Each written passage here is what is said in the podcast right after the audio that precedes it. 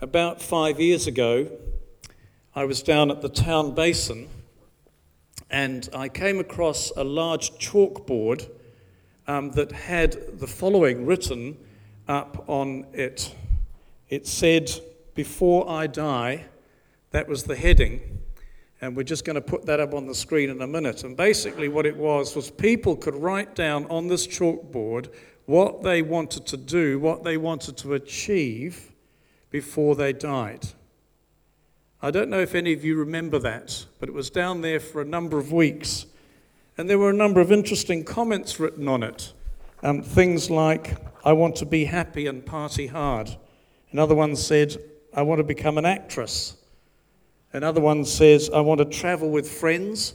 And a, humorous one says, I want to see Wales beat the All Blacks. Um, another one said, I'd like to own a Maserati.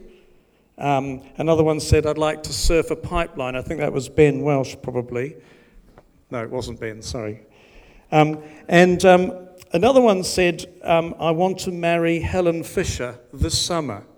I don't know who Helen Fisher is, but uh, if Helen Fisher walked past that notice board, I'm sure she would have got quite a shock. So, what I'd like you to do, just in pairs, is just to talk to someone next to you and just tell them what you would like to do before you die. Is there a desire that you have, a dream that you have, you'd like to see fulfilled? Just share in pairs um, for a minute, will you? Just what would you like to do before you die? Never mind.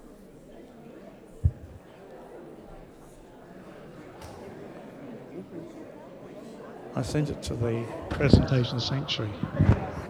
Don't worry, don't worry. Don't worry.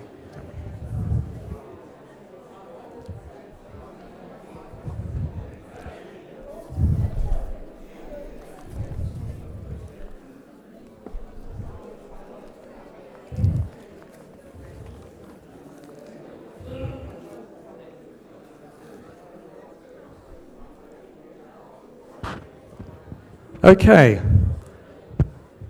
Um, you've um, shared some of the things you would like to do. Um, if I was really honest with you, um, this is very, very selfish and very, very worldly. Um, but I'd love to buy a house by the sea and live right by the sea.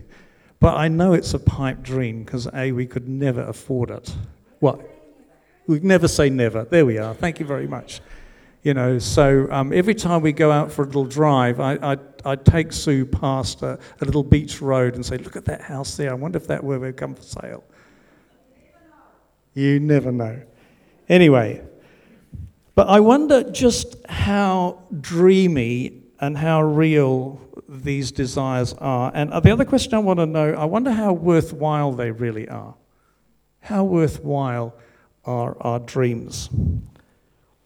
Well, today's message is continuing from last week, and what I feel the Lord wants us to really get a hold of is what are the essentials of the Christian life. And last week we looked at the whole encounter with the woman at the well, and he talked about water.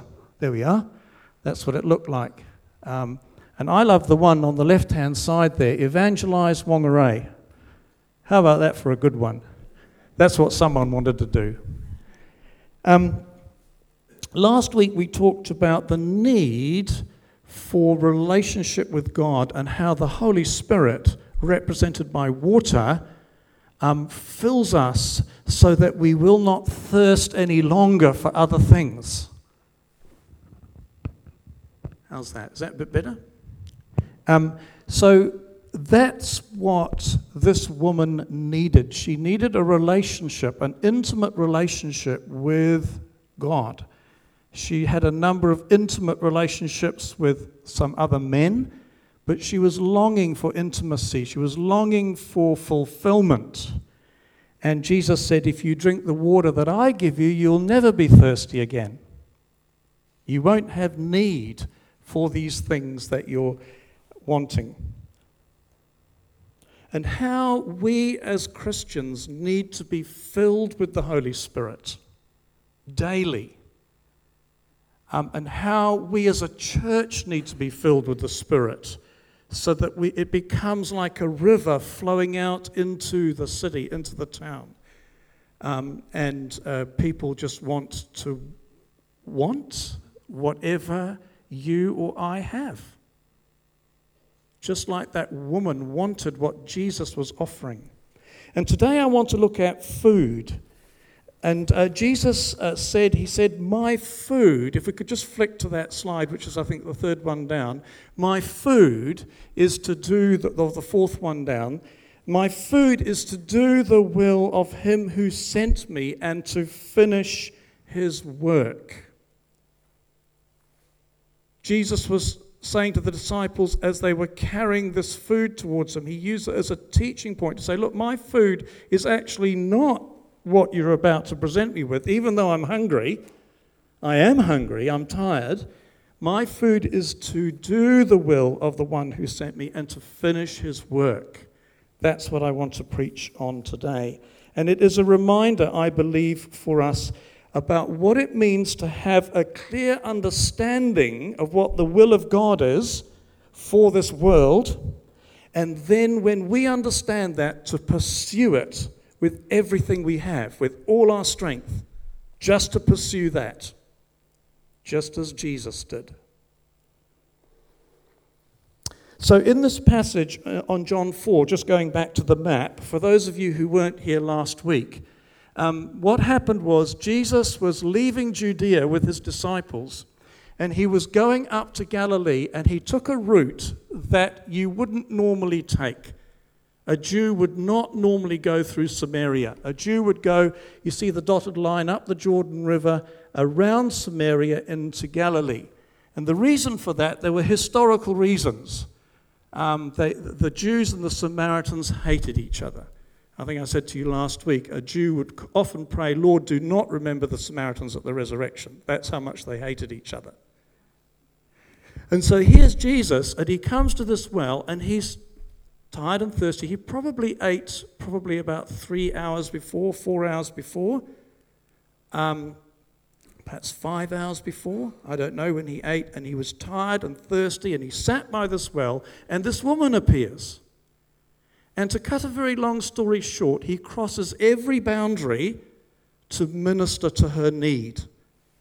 He crosses the boundary of Jews disliking Samaritans. He crosses the boundary of men talking to women in public. And he crosses the boundary into her personal life.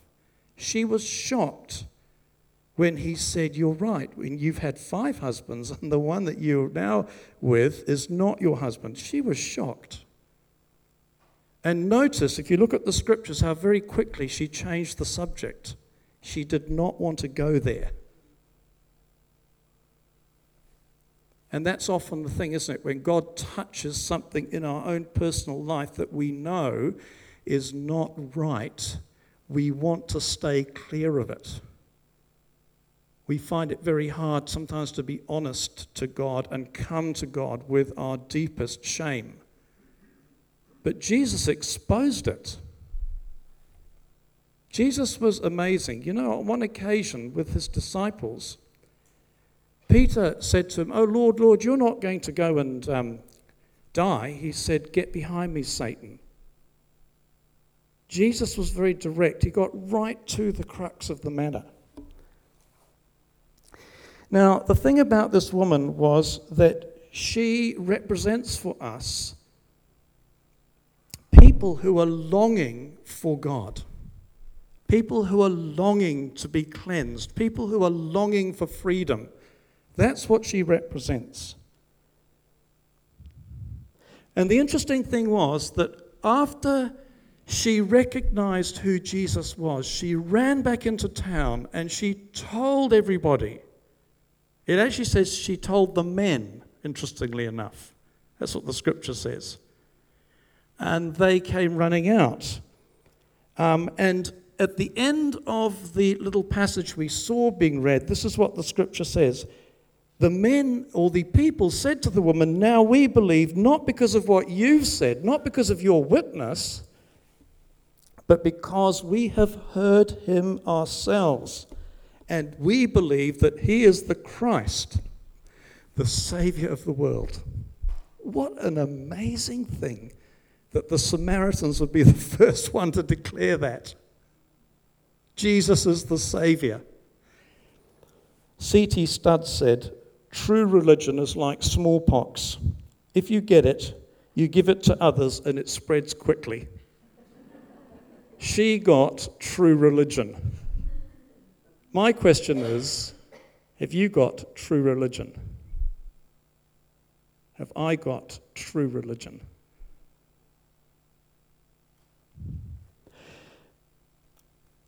Why did Jesus do this? Why? That's the first question. The reason is because Jesus was living with one purpose alone in his mind it's the Father's purpose. It's the Father's great will. The one who sent him had a desire to save the planet, to save humanity from sin. He wanted to see a world liberated from the effects of sinful behavior and for the impact of the devil on people's lives. He wanted to see people brought to an everlasting friendship with God and lead a fully surrendered life. And then, when we do that, we find freedom it is freedom to serve God. It's not bondage, it's freedom. It's the opposite to what we would expect. We would expect freedom um, to be just do what I want when I want. That actually is slavery.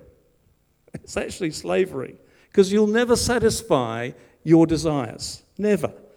But you will be satisfied when you find freedom in Christ. And that's what that woman found. She found freedom. And she went back and told everybody. And here's a verse which I think underlines, certainly for me, the Father's heart for this world. If we could go to the next verse. God, our Savior, desires all men to be saved, all people to be saved, and come to the knowledge of the truth. For there is one God and one mediator between God and men, the man Jesus Christ. Let's just say that together, shall we? Let's just read it out. God, our Saviour, who desires all men to be saved and to come to the knowledge of the truth. For there is one God and one mediator between God and men, the man Christ Jesus. Jesus does this at the well despite the fact that he's tired, despite the fact that he's hungry, despite the fact that he's thirsty because he's consumed, he's consumed with his Father's will. So when the disciples returned, I don't know if you noticed in the video, I thought they did it very well. They were shocked to see him talking to a woman. They were completely shocked. I just can't imagine this conversation in my mind. Oh, look, Peter and John, there's Jesus. Uh, he's asked us to leave our families and our wives, and there he is talking to a woman at the well. Oh, thanks very much. He thought he could get away with it while we went into town. But no, we saw him. They probably didn't say that. But they were shocked. But he was consumed by this passion. He was consumed to see this woman liberated. He was consumed to do the Father's will. It brought him a great deal of exhilaration. It brought him joy. It brought him life as the Holy Spirit was welling up out of him, bringing a word of knowledge and bringing her to freedom. I wonder what it is that you would do, um, or any activities that you might do that causes you to miss a meal. Might be watching a video. You get so caught up in the video that you're prepared to miss a meal. I heard about a guy called um, Tommy Gemmell. Those of you who are soccer players will know him. He was a Scottish um, soccer player. He wrote a book called Lionheart, and this is what he said.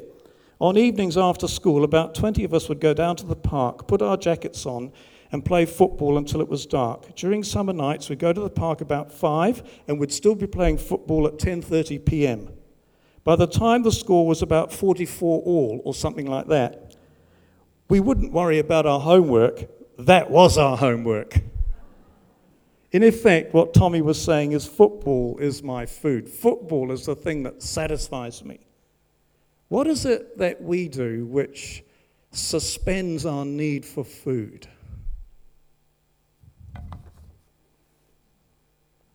C.T. Studd, who was a famous evangelist in Africa, he, he was the son of a very, very wealthy businessman, and he actually came to Christ at the age of 16, but he very quickly backslid. He went off to Cambridge University and he was afforded many privileges coming from a wealthy home.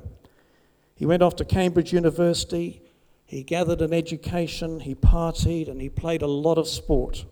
In fact, he represented England at cricket and he became a household name throughout the whole of England. But during his cricketing career, his brother faced a life threatening illness which brought C.T. Studd right up to look at eternity. And this is what he wrote What is all this fame and flattery worth when a man comes to face with eternity? He made, a, and he made a decision at that point to surrender his comfortable worldly career to serve the God of eternity. He said this I know that cricket would not last, and honour will not last, and nothing in this world will last. But it was most worthwhile living for what would last, and that is the world to come. He ended up giving his life fully to Christ, surrendering his life, and he went on mission to save people in India, China, and Africa. And this is what he said Only one life, twill soon be past. Only what's done for Christ will last. It's the very opposite of the actor George Sanders, who took his life at the age of 65 following a brilliant career at Cambridge University as a mathematician, a very successful acting career in Hollywood, and four marriages. He committed suicide at the age of 65, and this is what he wrote Dear world, I'm leaving because I'm bored. I feel I've lived long enough. I'm leaving you with your worries in this sweet cesspool. Good luck. What a difference it makes coming to know Christ and serving Him with your whole life. What a difference. And Jesus was utterly consumed with this. If you go to the next slide, this was his food. It was his food to do the will of the Father. So, what is the will of the Father? The will of the Father is salvation. Salvation, the salvation of souls, the salvation of the world. Immediately after referring to this unseen food, Jesus uses a metaphor to describe what he meant, that the disciples would have understood. He talked about a harvest field and he talked about sowing seed and reaping. You've got to sow a crop before you can reap. And he talked about sowing and reaping. And I, I, admission to make, I know many of you are very keen gardeners here and probably got your tomatoes in on Labour weekend in October. I didn't get mine till kind of mid-November, and I'm reaping. Uh, uh, I'm, I'm, I'm reaping that now. It still hasn't come to fruit. I'm waiting for my tomatoes to mature. Then I'll have to go on holiday, and someone else will have to come and eat them. We'll drop some round to you, Linda, before we go. But Jesus was talking here about sowing and reaping, and he was saying, Look, see the Samaritan lady? I never sowed into her life, but I reaped the harvest. And that, my disciples, is what you should be doing. He's saying, You're saying, Look, in four months more there will be a harvest. I'm saying to you, the harvest is now you can reap what someone else has sown. And this is the beauty of being a Christian that you may be or I may reap what someone else has sown. Sowing and reaping. Are you sowing? Are you reaping? Are you sowing and reaping? I love the story of D.L. Moody. D.L. Moody was a 19th century evangelist, and he came home one night and he said to myself, Oh, no, the day is lost. I've not spoken to anyone today, and I shall not see anybody at this late hour of night. So he started to walk up the street, and he saw a man standing under a lamppost. It was about 11 o'clock. The man was a perfect stranger to him, though it turned out afterwards the man knew who Mr. Moody was. He stepped up to the stranger and he said, Are you a Christian? What an opening line. Are you a Christian? Just like that. The man replied, That is none of your business. Whether I'm a Christian or not. If you were not, if you were not a sort of preacher, I would knock you into that gutter for your impudence. Mr. Moody said a few more words and walked home with his tail between his legs. Three months later, as Mr. Moody was getting into bed, there was this pounding on the door.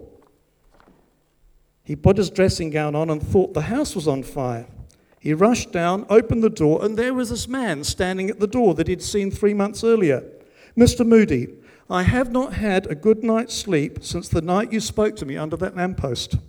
And I've come around at this unearthly hour of the night for you to tell me what I have to do to be saved. Mr. Moody sowed, and then he led him to the Lord. He reaped. He sowed and he reaped. And you know, when we say something to someone, it could be a nudge that will move them a bit closer to God. I have two friends, Indian friends, and I've got to know them over the last year and a half. And I basically got to know the husband by walking into town and got chatting to him one day. Well, about just before Christmas, Sue was down in Auckland and it was pouring with rain, and I thought, blow me down, I'm 65. I'm going to use my gold card and catch a bus into town. So I walked to the bus stop, and as I got to the bus stop, I said, Lord, do you want me to catch the bus or walk? He said, I want you to walk. And I thought, blow. Okay. So I walked, I crossed over, walked down to town, and blow me down. Who should come out from his house but this young Indian man? Lovely guy. We walked and talked and things like that. And then as we parted, he said, Oh, I'd really like to come to your Christmas Eve service. Is that okay? And I said, Of course you can. I said, We'll reserve you seats in the front row. And he said, Oh, thank you very much. So they came. We sat down, and his wife turned to me and he said, Lorne, can you tell me why churches have crosses outside them? So, in the space of two minutes, just before Robin got up to conduct, conduct the congregation, I explained to her the gospel. Oh. Anyway, blow me down. I'm walking down into work the other day, and um, guess who comes out from his house? And we can't walking in. And there's a, there's a point in our walk where he normally crosses over the road. But we got talking about spiritual things because he's got this little website that he's developing, which is really great because he's interested in philosophy and religion and stuff like that. And he said to me, Lorne, I've just had this amazing conversation. I interviewed a famous author in America about this book that's going around. He's really, really famous, and I've got him on YouTube. And I said, Have you ever thought about interviewing the author of my book? And he said, What? I said, The Bible. I said, It's the best selling book. He said, What do you mean, the author? And I said, Well, God. Have you thought about talking to God? He said, Can I do that? And I said, Yeah. And he was go- about to he was about to lead off down that little track to go to, and he carried on walking with me, and we just got chatting. And I said, You can talk to God. Just ask him about the Bible, ask him how he wrote it. You can ask him anything. Oh. And he grabbed my hand and thanked me and walked off down to work. You know, when you talk to people about God, you nudge them in the direction of God. And that's what we are called to do. And actually, I found that so life giving. When I got in here, I had to run down and get a coffee. I was so excited. It's so life giving talking about Jesus. The third thing is, and it's something I want to leave you with uh, for this year, is what is, the, if we get a chance, if somebody comes to us and says, Billy, what do I have to do to be saved? What are you going to say? And I have written out for you a thing called the Romans Road. If you'd like to put up the next slide, and just have a look at this little article here. This is the Romans Road to Salvation. Um, it, it, and, and I'm using the book of Romans because the book of Romans, Luther said this about the book of Romans. He says, This epistle, the book of Romans, is the chief part of the New Testament and the very purest gospel. It's not, it is worthy not only that every Christian should know it word for word by heart, or, but occupy himself with it every day as his daily bread for the soul. And somebody many years ago went through the book of Romans, and I've just edited it a little bit, just to give the essentials of the gospel message. And if you turn over, so the arrow goes like that, and you can go like that. And if anybody wants some of these made um, with, um, on clear fill so you can put them in your Bible and have them on you, I'm very happy to do that.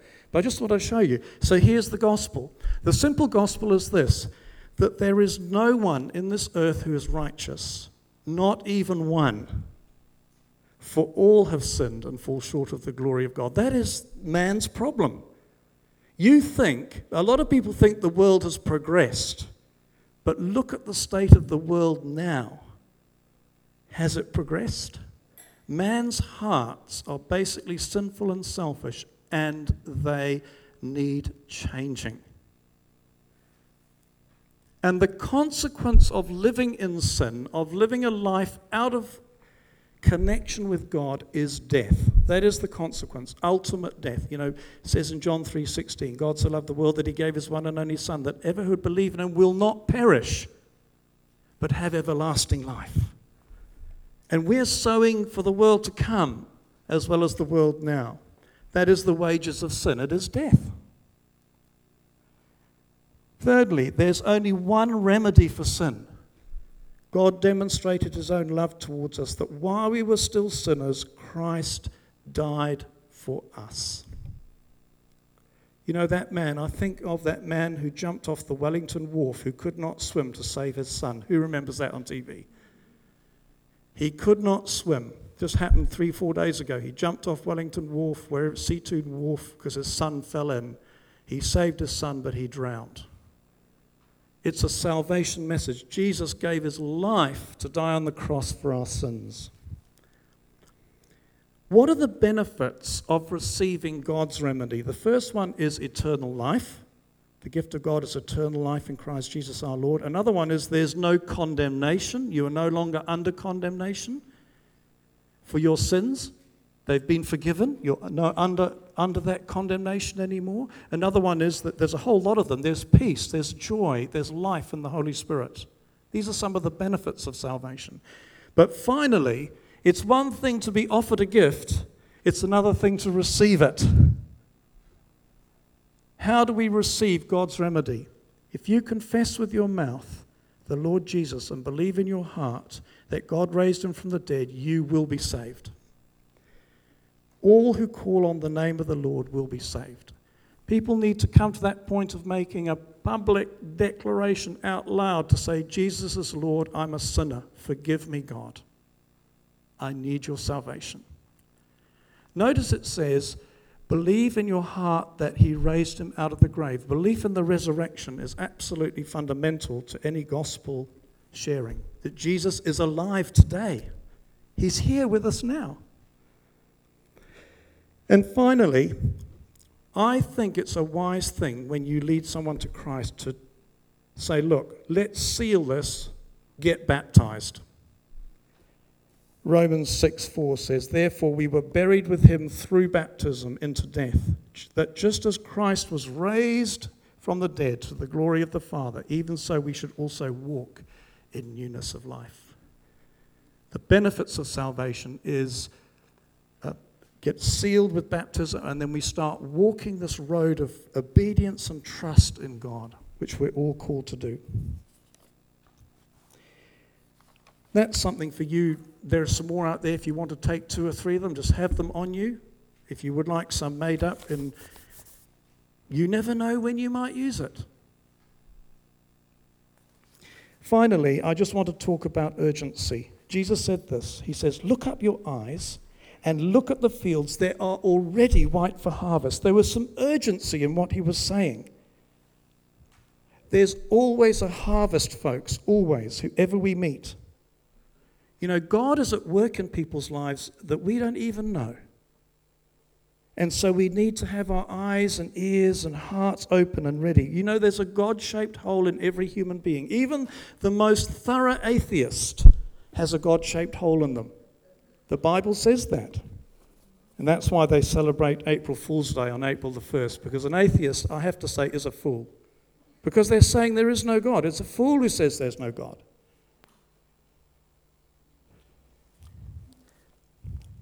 If Ecclesiastes 3:11 says God has put eternity into man's heart.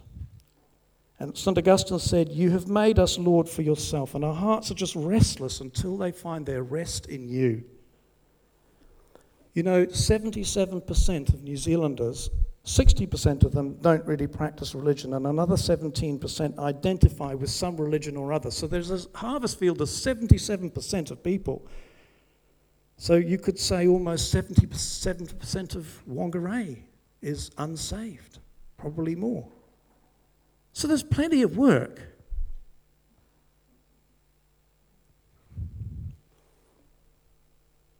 Jesus says the harvest is plentiful, but the workers are few. And we are called, every one of us, to be a worker in the harvest field, whether we're sowing or reaping. Do you know D.L. Moody, as I close, because we're going to lead into a time of prayer?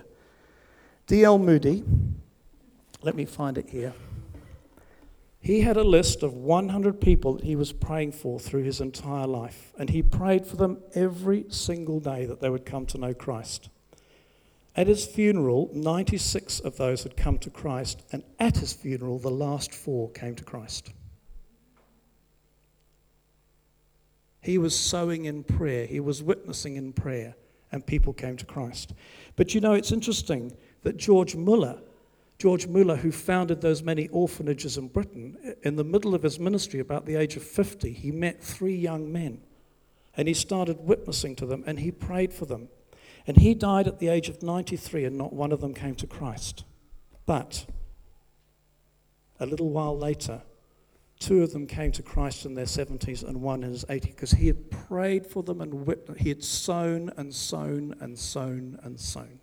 Somebody else reaped. And I want to encourage you, church, to be sowers and reapers. I want to encourage you, church, to have this food that Jesus had. It will so satisfy you. It is so satisfying to lead people to Christ, to sow a seed. Be on the lookout. Be attentive when we go about your day. As he was sitting at that well, he was sitting at that well waiting for the disciples to come back to give him some food. He was exhausted. But someone turned up.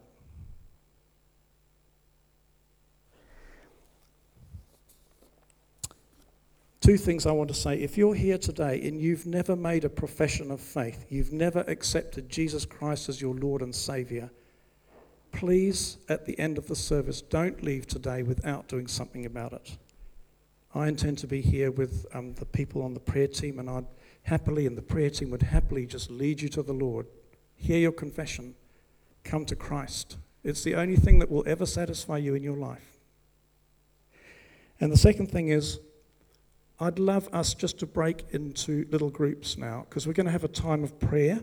And what I'd love us to do is, I'd like to, you to just maybe with someone sitting next to you, share the names of two or three people that you would just love to see come to know the Lord Jesus Christ. Share those names and pray for each other. But also, would you pray for each other that you will become a harvester? You will sow, you will reap. I'd like you to pray for one another as well as for your friends. Can we do that now in a time of prayer? Because this is called praying for others. We're praying for the salvation of people that we know and friends. Let's have a little time, just in twos or threes. um, sharing names, praying for one another, praying for one another's friends. Let's just do that for a couple of minutes.